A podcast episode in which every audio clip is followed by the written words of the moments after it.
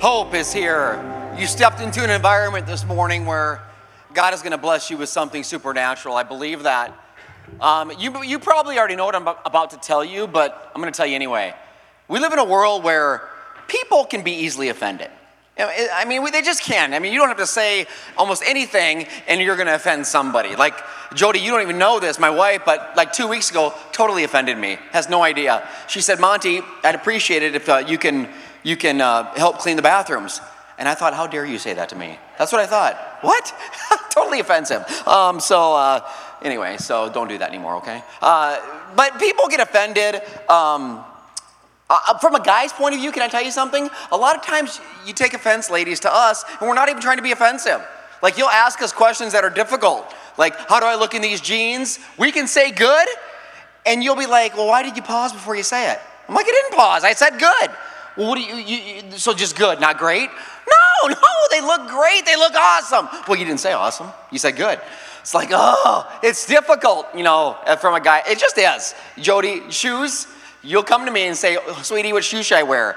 I'm like, and she'll have pairs with her. And I'm like, the, the pair you got on, they look awesome. I love those. She goes, well, wait a second, let me try this other pair on. I said, you don't need to try the other pair on. I see the other pair sitting right here, and those look good that you have on. She goes, well, they, they'll look different once I put, put them on. I said, no, they don't. They're not gonna like change or transform. They're shoes. I see them. Wear what you got on. It's just, uh, you know, so that's another thing that you're doing. So uh, she's shaking her head at me. So, uh, um, okay, so I, uh, I had a friend that was really offensive growing up, and in our 20s, he had a pickup line. Guys, don't use this. His pickup line, he'd go to a girl and he'd say, hey, baby, um, you wanna grab some pizza and make out? And the answer was always the same. It was never a yes. It was always like not a chance and you know what. And uh, sometimes it'd come with a slap across the face, which we as his friends enjoyed. It was just funny to watch. But, uh, but he'd come back after she said no, in whatever way she said no, he'd say, what, What's the matter? You don't like pizza? And uh, she didn't, you know, she didn't, she didn't appreciate that either. Amazingly, he's married now. Can you believe that? He, I, she must like pizza. I don't, I, it's weird. So, um, but people get offended all the time. And uh, I got to go back. I'll go back one more time to the ladies. I'm not picking on you, but sometimes you'll ask us as guys, you'll say, You notice anything different about me? Oh my gosh. From a guy's point of view, can I tell you straight up? We don't notice anything different about you. Nothing. We're gonna take a stab at it. We will because we're, we're, we're game. You know, we're like, we'll say, you know, the shirt, new shirt? No, it's not a new shirt. I cut like four inches off my hair. I'm like, ladies, take it from me as a guy. You could come home bald and we still might miss it, okay? I'm just telling you. It's taking offense. Um, I, I say this because we're going to go on a journey today where you're going to, I hope you don't get too offended because Jesus is going to say some things to you and I that might seem offensive. At least if they don't to you, they did to the people he was hanging with. And not just the people that he was kind of had issues with, but the people that were his best friends. He what he said, what I'm going to share with you, it, it would offend them like nothing else. But, but here's the thing about Jesus and what you need to know. This series called Hope of the World, everything that Jesus ascended, uh, said that might offend somebody, ultimately he was bringing hope to them. He was bringing something new to them. Say something new. Oh my gosh, that was last week's message. If you missed it, watch it, listen to it, because these kind of tie together. It's, it's something new that Jesus had. And I, and I said it last week, I'm gonna say it again. Some of you are desperate for something new. Some of you are desperate for hope in an area of your life and you're in a pit of despair, maybe in a certain situation or a certain thought pattern or something with your family, and there's a darkness in you, and there's there's a there's just a, a void in you, and I'm telling you, God has brought you here to speak hope into you. He's gonna speak it through his son and through the word, and it might come across like you might not get it right away, but I promise you when you leave here, you're going to be supernaturally changed. I believe that with all my heart. i am so excited about this message. So, if you brought a Bible, mobile app, whatever you use to get into God's Word, just use something. Go to Luke 22. Luke is one of the four gospels. All those gospels, they, oh, that means good news gospel, they all tell the story of Jesus' life from four different angles, four different perspectives but a lot of the same stories because they're all watching the same thing. And in Luke 22, you know, that you know the scene. I probably don't even need to set it up for you. You're smart people. The Last Supper, you know. It's uh, Jesus is hanging out with his friends, and he's going to have this Last Supper before the next day he would die on a cross. So that's Friday, he dies. Thursday, he goes to an upper room, and this is what goes down. Man, lean into this. This is going to get offensive, but here we go. When the time came, Jesus and the apostles sat down together at the table. Jesus said, I've been very eager to eat the Passover meal with you before my suffering begins. I'm never going to assume that you know or understand some of the words that are, in the gospel or any of God's word. I love explaining it because I needed it explained to me. I didn't understand what Passover meant at a time in my life. And you hear it in the Bible all the time. Oh, they went to celebrate the Passover. Oh, t- that has to do with the Passover. What do you mean Passover? What are you even talking about? So, what it's talking about, what, what, what Jesus and the disciples and everybody else during this time, this one time a year, they gather together, they're celebrating um, the Exodus from Egypt. So, about 1400 years before this meal, Moses, you know the story, right?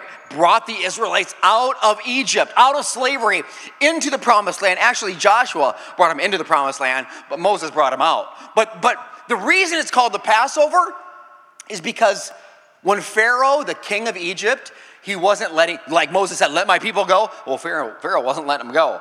So God was sending plagues, these bad situations to, to help convince Pharaoh to let those people go for Moses and for the Israelites. And the final plague was a big one. It's, it's, it's the angel of death was going to come in an evening, and he was going to take out the firstborn sons, by, uh, uh, including Pharaoh's. That's what was happening. So God told Moses, Hey, Moses, I'm sending the angel of death, and, and this is what's going to happen. But to protect the Israelites, here's what you need to do you need to kill a lamb, the best lambs. Um, you eat the lamb, but take the blood and put it above the doorposts of, of the Jewish people, the Israelites. If, if you put the blood above the doorposts of those lambs, when the angel of death comes through and he sees the blood, he will pass over, say, pass over. That's where the name comes from. He will pass over that residence and continue on without harming anybody in there. You understand that now? So that's where Passover comes from. And that went down and, and, and, that's a whole nother topic. But I'm telling you, uh, that's what finally broke Pharaoh because his son was one of those sons that died, and he finally let, gave in to Moses, and Moses led the people out of, the, out of the uh, Egypt and out of slavery. But that's where the word Passover comes from. Okay, so anyway, enough of that. The Passover was happening, the celebration, verse 16. For I, Jesus is now talking again, and he's sitting with them at the meal. I tell you, I won't eat this meal again until its meaning is fulfilled in the kingdom of God. Verse 17 Then Jesus took a cup of wine, he gave thanks to God for it. He then he said, Take this wine, share it among yourselves, for I'm not going to drink wine again until the kingdom of God has come. Okay, verse 19. He continues on. Remember the Last Supper. Now, now it's time to eat. He took the bread. He gave thanks to God for the bread, broke it into pieces, gave it to the disciples, and this is where it's getting offensive. They're hearing a lot about Jesus. This is my body, which is given for you. Do this in remembrance of me. Okay, Jesus, I'm going to have to stop you right there. Number one, that's not your body, Jesus. That's a bread roll, okay? So stop saying such weird stuff. Number two, do this in remembrance of you. Jesus, this, this whole thing that we're celebrating ain't about you, okay? This is about Moses. This is about Joshua. This is about the, the, the, the plight out of, out of slavery. This has nothing to do with you, Jesus. Now you're messing with our traditions. Now you're messing with our holidays, right? Don't mess with our holidays. Don't mess with our Christmas, right? Some of you, you've got Christmas traditions. You don't want no one messing with those. Birthday traditions. You don't want no one messing with those. We, uh, before I moved here, when I lived in South Dakota, we had a, Jody's family and I, we had a Fourth of July tradition where we'd go out to Jody's mom's house, lived out in the country. You could blow up whatever you wanted, and the cops will never find out about it. It was awesome. So we went out there one time, and uh, I was just meeting the family. I don't even know if Jody and I was married, maybe just dating, and uh, meeting the extended family and doing this extravaganza. This is our celebration, our tradition that you don't mess with. And we we do fireworks. And I was kind of in charge because the, you know, the kids would gather around and they need a responsible adult like myself to take care of them and keep them safe. This, this is a true story. Uh, so we get to the end of the fireworks and everything's going good. People behind us are all gathered. All the, the older people, the younger people, they're sitting and they're, they're having their drinks and they're watching the celebration. And we get to the, the finale. And the finale was weird. I opened this box and there's these smoke balls in there, but huge ones with these big long wicks on them. And uh, I, I'd never seen them before. And the packaging was different. The packaging was these tubes. Uh, this true story. Uh, I thought it was packaging. Dark out too. So I shoved that to the side. Well, it's the mortar shells that turns out I had no clue. First time I ever seen them. So all the kids are gathered. Gosh, Monty, what are we going to do now? Well, gather around, kids. Um, so I light one of these mortar shells, uh, like as a smoke ball, in my hand. I light it, and the wick takes off like I've never seen before. I'm like, so I chuck it like this, no tube, no nothing. Whoa! Shoots right in the center of everybody behind us watching and then it was World War III. It just, on the ground, boom, boom, chairs flying over, drinks flying. No one got killed, which is a miracle in itself. And the tradition almost stopped right there. Well, I never got to do fireworks again with them, but so my tradition kind of stopped. But I kid you not, I lit one of those babies without a tube, and um, your family's probably still talking about that, and they still let you marry me. So, isn't that nice? Lucky me. So, don't mess with our tradition.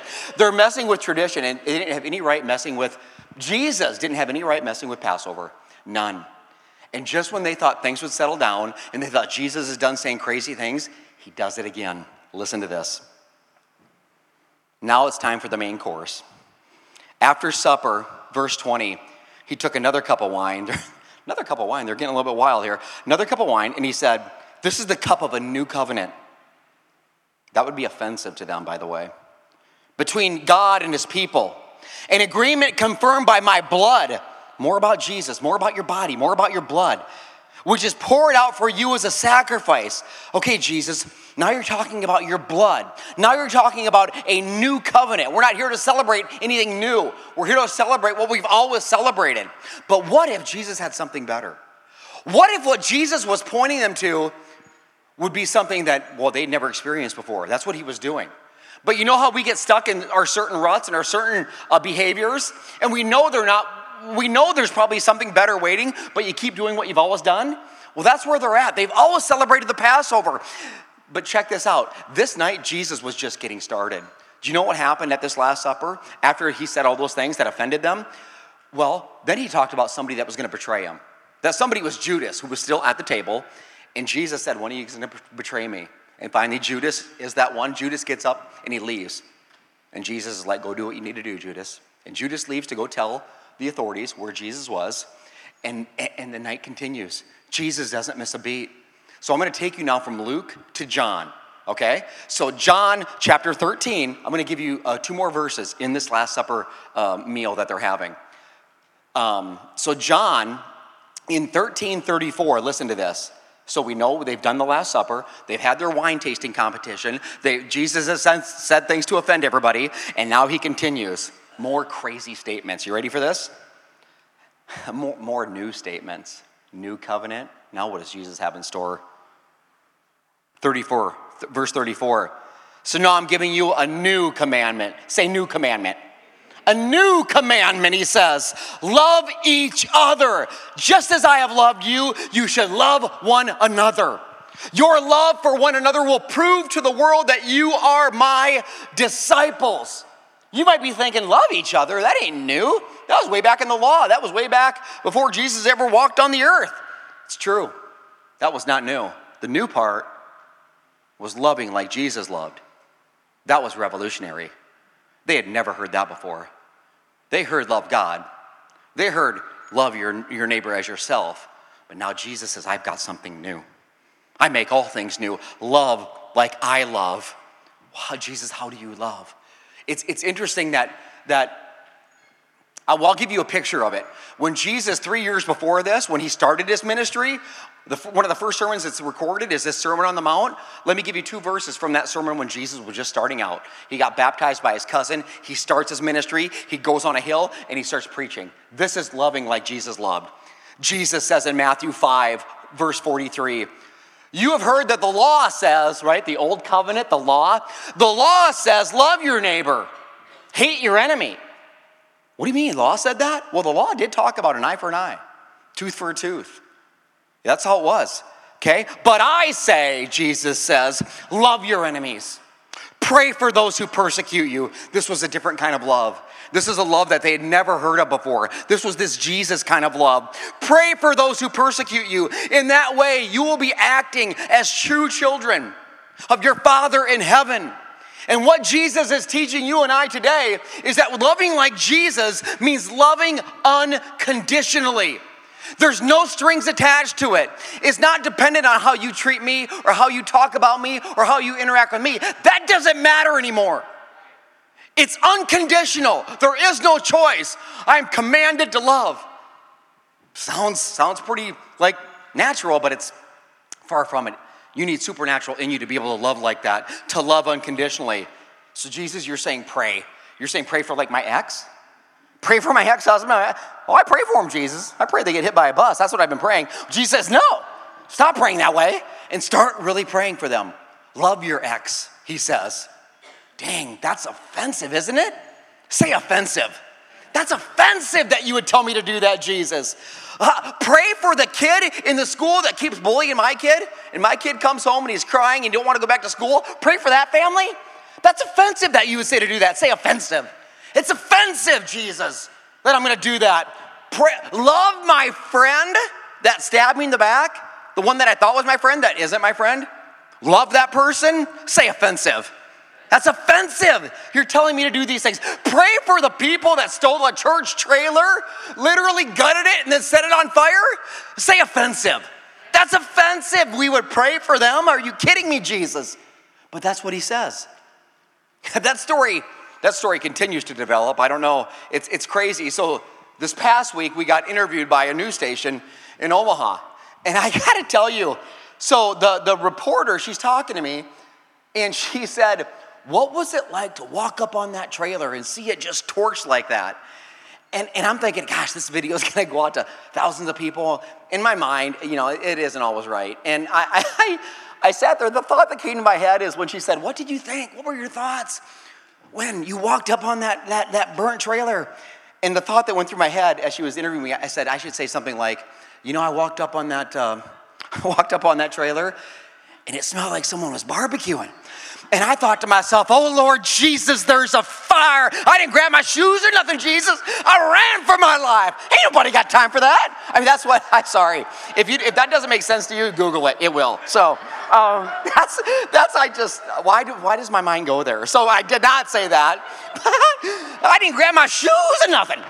I'm sorry. This Sweet Brown lover. So what the heck? So, but that's what my that's what the devil was trying to get me to say on camera. So, thank God that God overpowered him and I didn't say something that stupid. So, um, they, we did this real quick interview right out here, and we get done, and, and now the camera guy is filming like the building, and he's fil- filming the parking lot where the trailer was, and all this. And the, me and the reporter are talking, and she's like, you know, she goes, we cover a lot of petty crimes, but this one wasn't really petty because it was, it was high dollar, a lot of everything, you know, really everything that we had owned. And she said, plus it involves a church, and that's an angle to the story. So they were excited to like get the coverage of it. And then she goes, well, hopefully they catch the people that did it. And I said, Liliana, I said, I'll be straight up with you. I, I meant what I said the, when we were on camera. My prayer is that those people will come to, come to a relationship with Jesus if they don't already have one. I don't know. I don't know. Even in Christ, you can do some stupid things. Trust me. I do every day. So, um, but uh, I told her, I said, that, that's what we want. That's what, that's what our prayer is. I meant what I said. Like, we want them to come in. Like, that's what we came for, isn't it? Isn't that why we launched Meadows Church? For people that are messed up? Didn't we? I mean, that's who we came to reach. And I, I, so I don't get too freaked out when I hear that stuff. I don't. Like, I was shocked right away, but afterwards I thought, okay, that should be expected. Shouldn't you expect persecution? Jesus said, expect it. See, why do we, sometimes I think we as Christians get it messed up. Like we get so appalled at how people act, but, but why do we expect people that don't have a Holy Spirit in them to act like they have the Holy Spirit in them? Does that make sense? Like, here's the deal the Holy Spirit is the miraculous power of God living inside your body, living inside you. That's, the, that's what happens when you sell out to Jesus and you surrender your life. That is, that is a miracle living in you, compelling you to live differently. If you don't have that, how can you expect people to live that way? I expect people to be jacked up. I expect people to rob trailers. I expect it. And I welcome them. I want them here. And I told her, I said, Liliana, at the end of the day, I want people to know that Meadows is a church where it's okay to not be okay. That's why I want them here. That's why we're begging for them to come in. So it's because we are a church where it's okay to not be okay. Some of you that's resonating with you right now because you're in a situation where you're not okay. And I would say to you, welcome home. Guess what? There's hope for you today. There is hope for you today, no matter how far you've gone down, right? Because with the power of Christ, you're not out. You are not out. Jesus has something in store for them and for you. But what does not being okay look like, really? What do you mean, not okay? I don't know if it really has a face, to be honest with you. I think it can look joyous. I think it can look like it's all put together. I, it's, like, it's like when I admitted I was a drug addict. Before I, before I would say those words out loud, to me, a drug addict was somebody walking around, some disheveled loser with a needle hanging out of his arm. ain't me. No, Monty, no, it's not you. you, you you're, you're one that's got your life appeared to be put together. You can dress nice and you can play the part and you can go to work, but still treat your family like garbage, still live a double life, and still be a drug addict, just not the one that you have in your head. So I wonder what not okay, here's what not okay looks like. It looks like um, probably the person you look at in the mirror every day. It looks like, like your neighbor. It looks like your teacher. It looks like your coworker. It, it, that's what not okay looks like. Just because we got it, just because we're put together on the outside doesn't mean we're not dying on the inside. Gosh, how many reminders do we need of not being okay. Just another one this week. This is more into my realm of the pastoral field, but just this week, uh, a well known pastor, young guy, 30 years old. And this is a dude that helped lead a megachurch. So he's known in my circles. You probably don't even know who he is, but it, it would rock the, the, the, church world because he was um, a mental health advocate. He admitted, like I do, He's got mental health problems. Um, he, he preached about them. He was an advocate. He, so, so he was a guy that was just doing great things in the mental health field. Well, this last week, he, he killed himself. And it completely shocked everybody, shocked them. Here's a picture of him and his family. You look at this, it was, probably wasn't taken that long ago. So, this is Jarrid Wilson. Jarrid Wilson is his name. You look at this family, and this is what you would see on Facebook. And you would think, man, that family's got it all together. A young family, successful family, good looking family. Looks like they got healthy kids to me. See, what you see on the outside isn't what's going on on the inside. I'll say it all day long. This is a church where it's okay to not be okay. But even as I say that, I'll tell you this I don't want to be a church that's, that waits for people to cry out or reach out before we're going to extend a hand or before we're going to say, I want to help you or I want to love you. I really want to be a church that says, How can we help? Like we know people that struggle mentally, physically. I want to be a church that proactively is reaching out. How are you doing? And when they say, Oh, I'm doing good, and we don't sense that they're doing good because that's just a knee jerk reaction, we'll press in and we'll say, Are you really? Really? Are you okay? And we'll look in their eyes and love and say, I've got time. If you're not okay, let's talk. Let's do something. See, I want to be a church that steps up like that. I want to be a church that loves like that. I'm not going to wait for you to tell me that you're struggling mentally. I'm not going to wait for you to tell me that you want me to pray for you. I want to go to you and say, How can I pray for you? What can we do for you? This is the church. See, loving like Jesus not only means loving unconditionally, it means loving proactively. Okay? That means we're not going to wait for them to come to us, we're going to go to them. We're gonna take love to them. We're gonna take grace to them. We're gonna take mercy to them. We're gonna take prayer to them. That's what Jesus did. That's what He's calling us to do. Love like that. This is what God wants us to do. This is why we're doing things like Love Week. Love Week. I already see some of the t shirts. People got them on. Casey had one on. I want you to take one before you leave, by the way. They're free. Take one. Because here's what it signifies it signifies that we are going to be a church that is love in action. I don't want to just preach about it. And, and, I'll tell you, I first struggled when I thought to myself, God, you want us to pick a week where we're going to love. Like September 22nd through September 28th. That is our love week for Meadows Church. I'm like, God, that's kind of embarrassing. Shouldn't, I mean, shouldn't every week be a love week? You know what God said? What is it? Are you? Are you really loving differently than anybody else who doesn't attend church? Who doesn't have a Bible, who doesn't, who's not serving, do, does your life look any different? I, right then and there, I'm like, okay, we're gonna have Love Week. because here's what I know about me, and maybe it's true about you that I can get in my groove and I can be with my family and I can get in activities and hobbies and a routine of school and work and nighttime and this time. And pretty soon my life doesn't look much different than anybody else. See, love has to be proactive, it's got to be intentional, it doesn't happen by accident. Even if you're a pastor, even if you go to church, even if you open your Bible and you memorize scripture, it doesn't happen. It, it, it, oh, here's natural natural is selfish, natural is inward. Natural isn't, isn't loving externally, it isn't. So we are gonna have a love week where we're gonna remind ourselves what God has called us to do. Now, you don't have to wait till the 22nd to start loving. You start loving today, it's cool. God likes that. But we're picking a week and we're doing it. And you're gonna, so if you go to our website, you, there'll be a button right on the homepage. It says Love Week. It's like we spell it out for you, okay? And you click it, and there's opportunities. We just came up with a list of 20 plus that you can just you can just love this week, next week. Wear your shirt when you're doing it. It's awesome. People might ask you a question. You might have a faith conversation. They just might come to know the Lord because of the way you're loving. That's the goal. So you go there and you'll see a list of, okay, thanking a first responder by maybe buying them a lunch or, or praying for them or bringing them a snack or whatever. Our first responders are amazing. Policemen, firemen, EMTs. And I, you, there's probably some here today, you should give them a little bit of a, a glory because they help us out all the time. They're amazing. They're amazing. We're on the heels of 9 11, think of the first responders. How about our veterans? Man, we live in a community where we're in the center of yeah, we're in the center of it, man. Thank you for serving. Thank you if you served. Thank you if you're going to. I mean, th- how can we thank our veterans?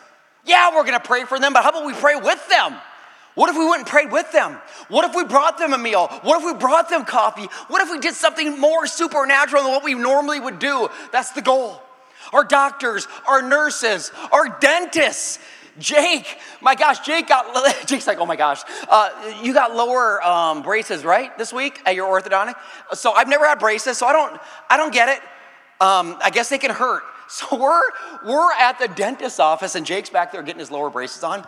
I'm not kidding you. There was a sc- I thought they were killing a kid back there. This kid was screaming so loud, like crying. And I never heard that before there. I'm like, oh my gosh, I pray to God that's not my kid. I just like, don't be Jake, don't be Jake, don't be Jake. All of a sudden, Jake comes out, and he's got his lowers on, and he's not bawling. His eyes aren't puffed up. I'm like, oh, thank God. Jake's like, Dad, did you hear that girl bawling? I'm like, Jake, I'm pretty sure all of Omaha heard, heard that girl bawling. It was so our doctors they put up with a lot, nurses, dentists. So you give them a, a shout right now too. We got them here. How about teachers? Just just keep clapping for our teachers. And you need to get louder than that, louder. There you go. Our teachers put up with our hooligans. Um, you know, our teachers are awesome. Pastor Casey and I met with a school that um, we met with a couple schools recently. Man, Cornerstone Christian School's got amazing things going on. Met with the superintendent there. Very good chance our youth are going to start meeting there on a weekly basis, which is amazing. Youth is 6th through 12th grade. If you have a kid that's 6th through 12th grade, you need to come see Pastor Casey.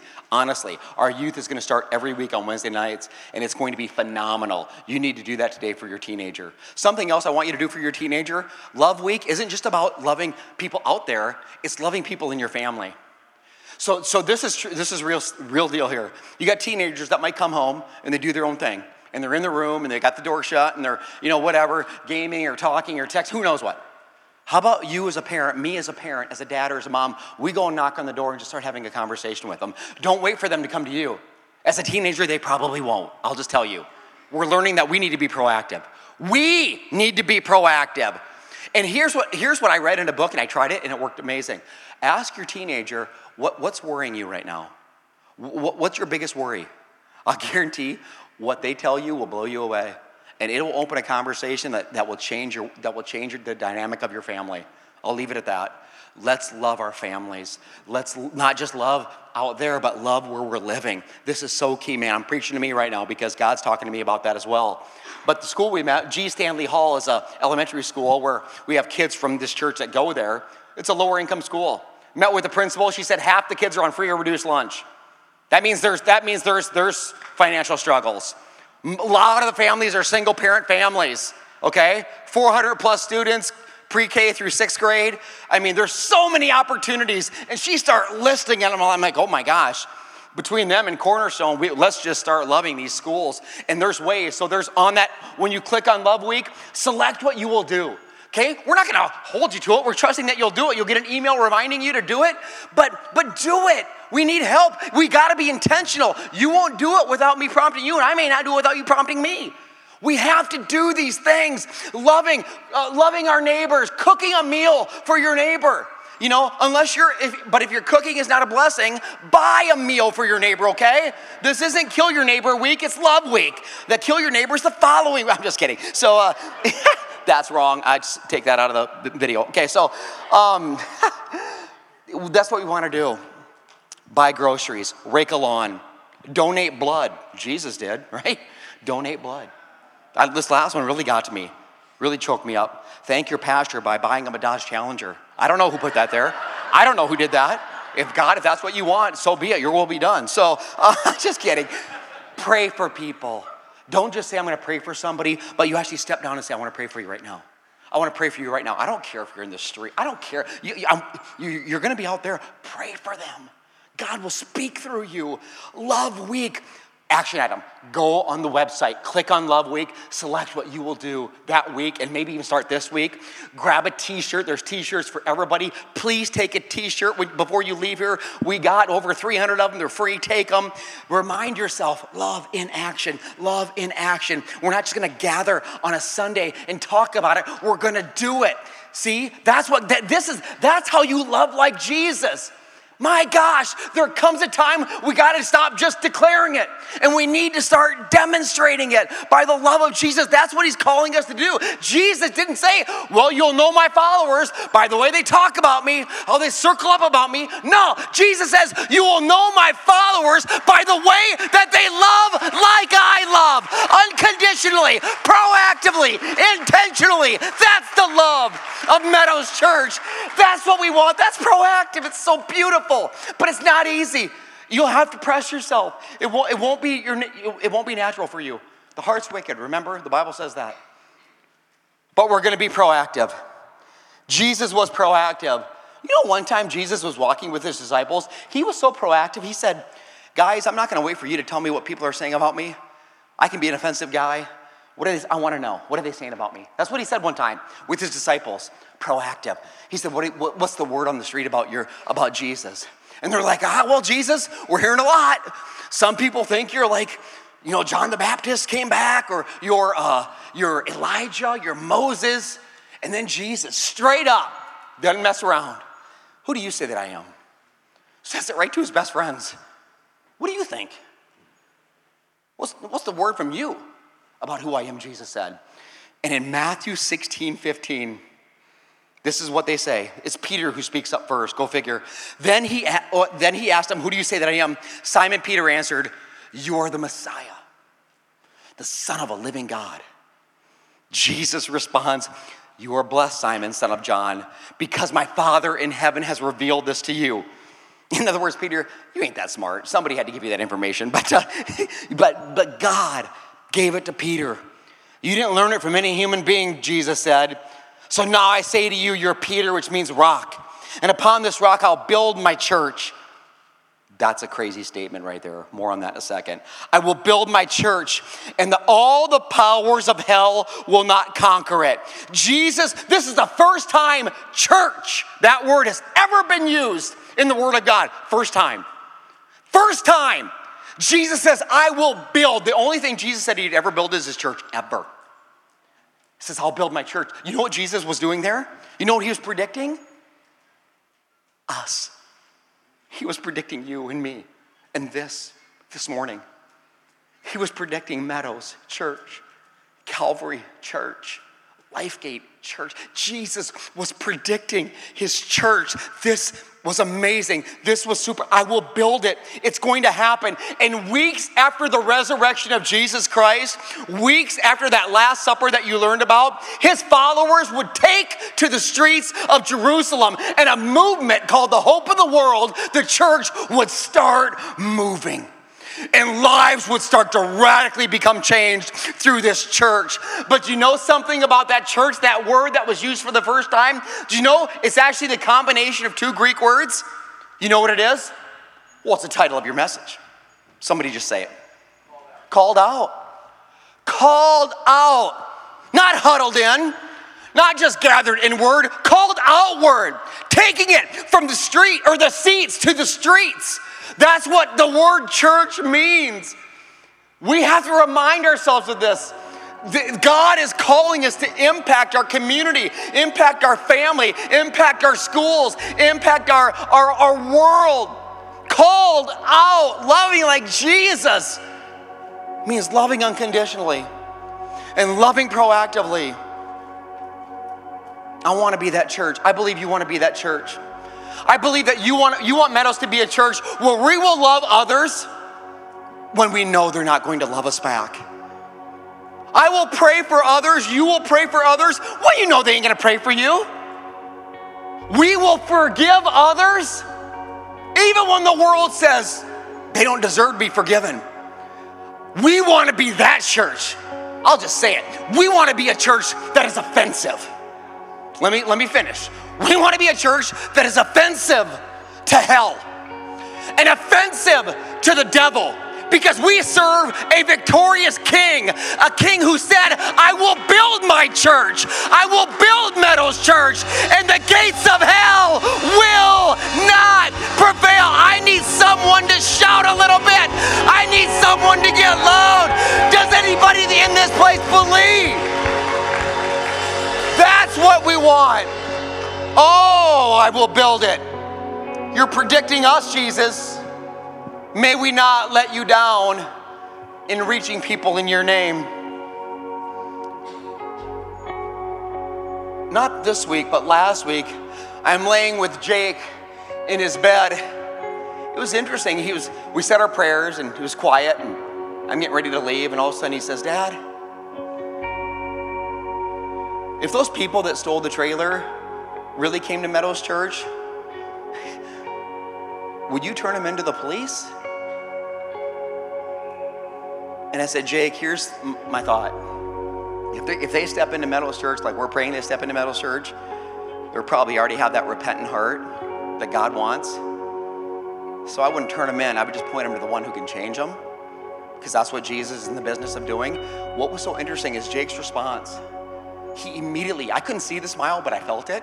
He immediately said, Okay, good. And he turned and, and, and shut his eyes. He, he, he wanted to know he wanted to know is what you're saying really true? Like, would we forgive them like that, Dad, or would we just give them what they deserve?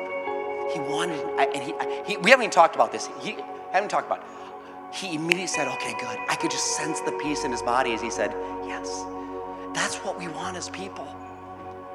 Some might take offense to that statement. What? Letting him off the hook? Jesus let me off the hook a lot of times.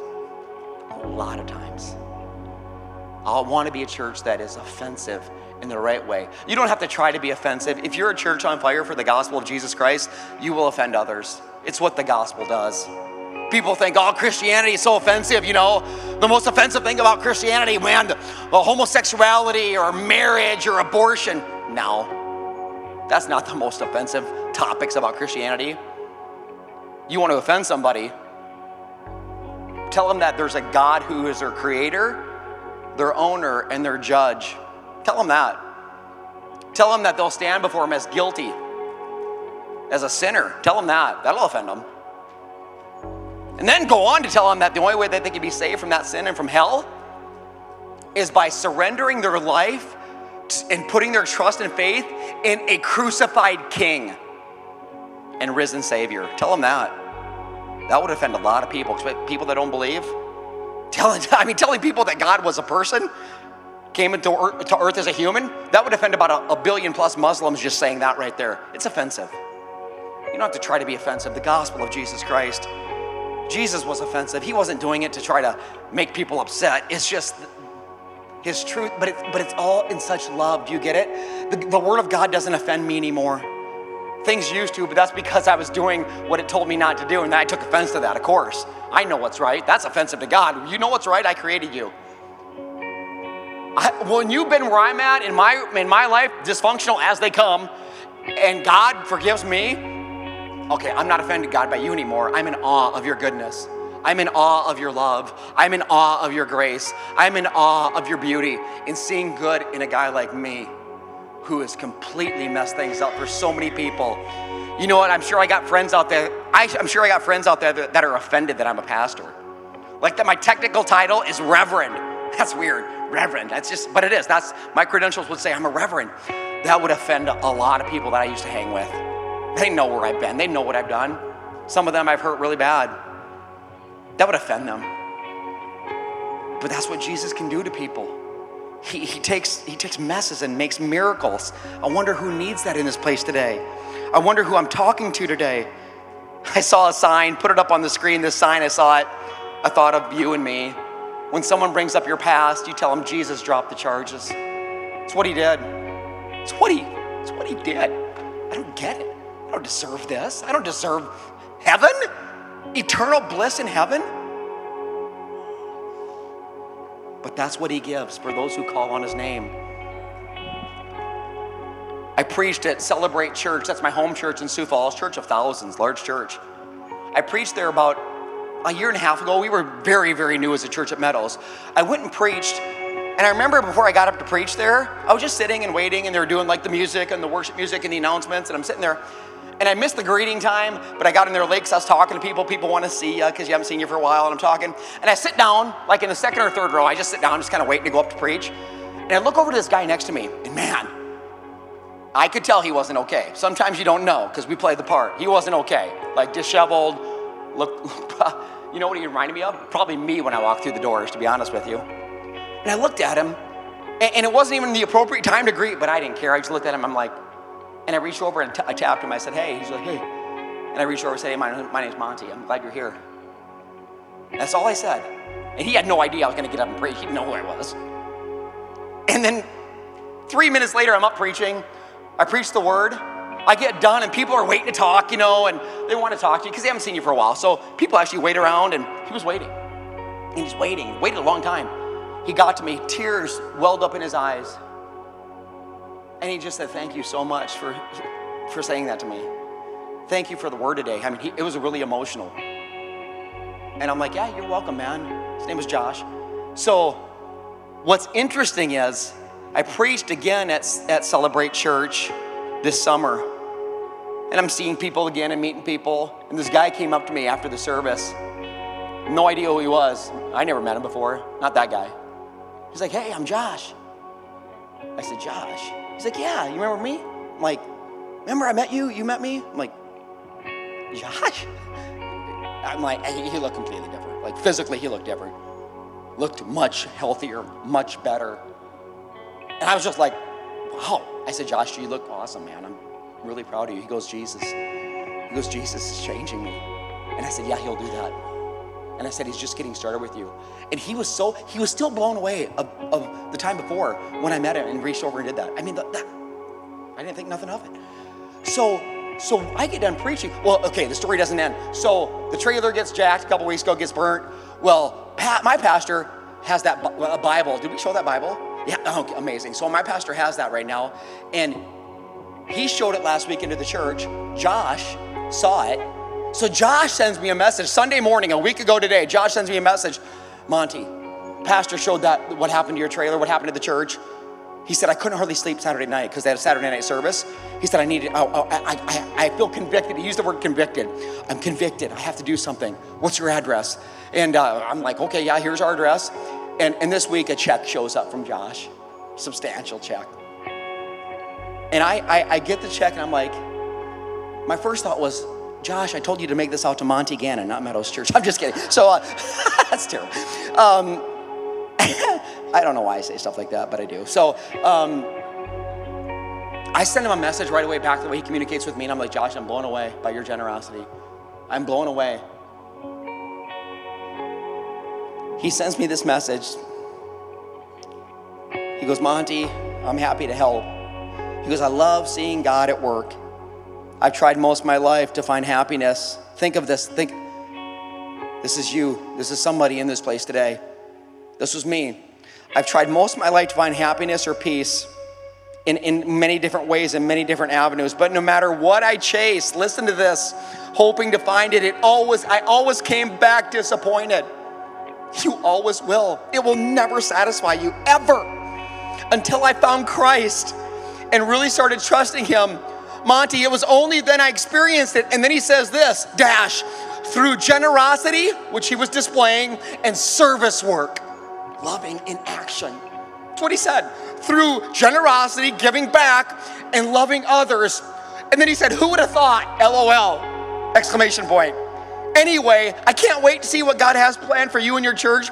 And then he says, Has planned for me. Peace be with you and God bless you. And I thought, God brings dead things back to life. Josh was, I, I, I'm pretty sure I, sh- I shook the hand of a corpse that first time I met him. He is being raised new. He is being changed. He has been made, made different by Jesus Christ. So I'll take this back where we started. I want to invite the communion team to come forward, and the communion team can start to just pass out elements. We're going to share communion and close in a song. And you remember the Passover, right? I know I've been up here a little bit, but the Passover, you know what it means. Remember Jesus in the Last Supper? You remember what Jesus said? He said, First of all, the Passover, what's crazy is the sacrifice of Christ. That whole Passover foreshadowed Jesus. You probably get that now. The lambs, the perfect lambs, the blood, the seeing the blood passing over, letting them go, letting them off the hook. That's what Jesus did. He was the ultimate Lamb of God, the ultimate sacrifice. No more, no more animal sacrifices are needed, no more sprinkling of the blood at the temple. Jesus did it all. It's like Jesus says something Jesus says something. This is the cup of a new covenant. As you take the elements, and if you don't, if you're here and you don't believe in Jesus, you don't have to do this. I'm just glad you're here. Keep coming back. I pray that God is moving in your heart. I love you. God loves you more. This is the cup of a new covenant with my blood poured out for you. Say for you. For you. In other words, you know what Jesus is saying at the Last Supper and what he's saying to you and I today? This one's on me. See, the Israelites had to do a lot of suffering. There was a lot of consequences. That's all gone. Oh, that's the old. Watch last week's message. That is the old. This is the new. Jesus says you don't need to worry about any of that anymore. It's on me. All you need to do is sac- or surrender your life to me. Call on my name. Believe in my son Jesus Christ that he died on a cross and rose from the dead. Or and for somebody in here, this is your next step. Besides clicking that love week button and telling us how you're going to love in action, you are going to surrender your life to Jesus Christ. He'll drop the charges in a second. In a second, he'll do it. And, and you'll, you'll be made new. This one's on me as you grab the elements, Jesus is saying, This one's on me. I got it. You don't need to be, you don't need to, you don't need blood from anybody else or any other animal. It's mine. Mine covers it all. That's what he says. But as you're taking the elements, I'm gonna ask you a question. It's the question that Jesus asked the disciples that day proactively. Who do you say that I am? Who do you say that Jesus Christ is? Some of you may believe that he's not even real. Some may believe he was a man or a prophet or a teacher. Some of you believe he is the risen Son of God. My, my prayer, my goal is to help get you closer to believing in that. That is the truth. I don't say that, I don't even say that because the Bible says it. I say that because your pastor was a dead man, dead in addiction, dead in sin and I didn't call anybody any other name except Christ, and He saved me. And He'll do the same with you. Who do you say that Jesus is? If today you say that He is the Son of God, and He is the risen Son of God, and He will take away your sins if you let Him and allow Him and ask Him to come into you and make you new where that Holy Spirit can live in you, we want to celebrate with you. We want to walk with you. I want you to record it on the card so we can celebrate. I want you to let us pray with you. That's why we're here. That is the beginning of new life. That is what God has for you. Not something fixed up, something brand new. You can open the elements. I think they're passed out. They're kind of weird. There's two tabs. The very top tab will pull the bread. So the bread, let's do this together. This is the bread of life. This is this is what Jesus would say. My body, my body given up for you. Go ahead and eat the bread in remembrance of Jesus Christ. That's what you're remembering right now. Jesus predicted you. Remember that? He predicted you. And now when you're eating the body, you what you're doing is you're remembering him. God, you're my king. The world's jacked up when I leave here. My life is still a mess, but you're on the throne and I need you to I need you to guide me. I need you to love me. I need you to continually guide me to my God given purpose, God. You can peel back the next one, that is the drink. Some of you were hoping for wine. I'm sorry to disappoint. This is the cup of a new covenant. Say new. A new covenant. Do you understand what we're saying now? The old is gone. There is no more sacrifices, no more, none of that. It's, it's old.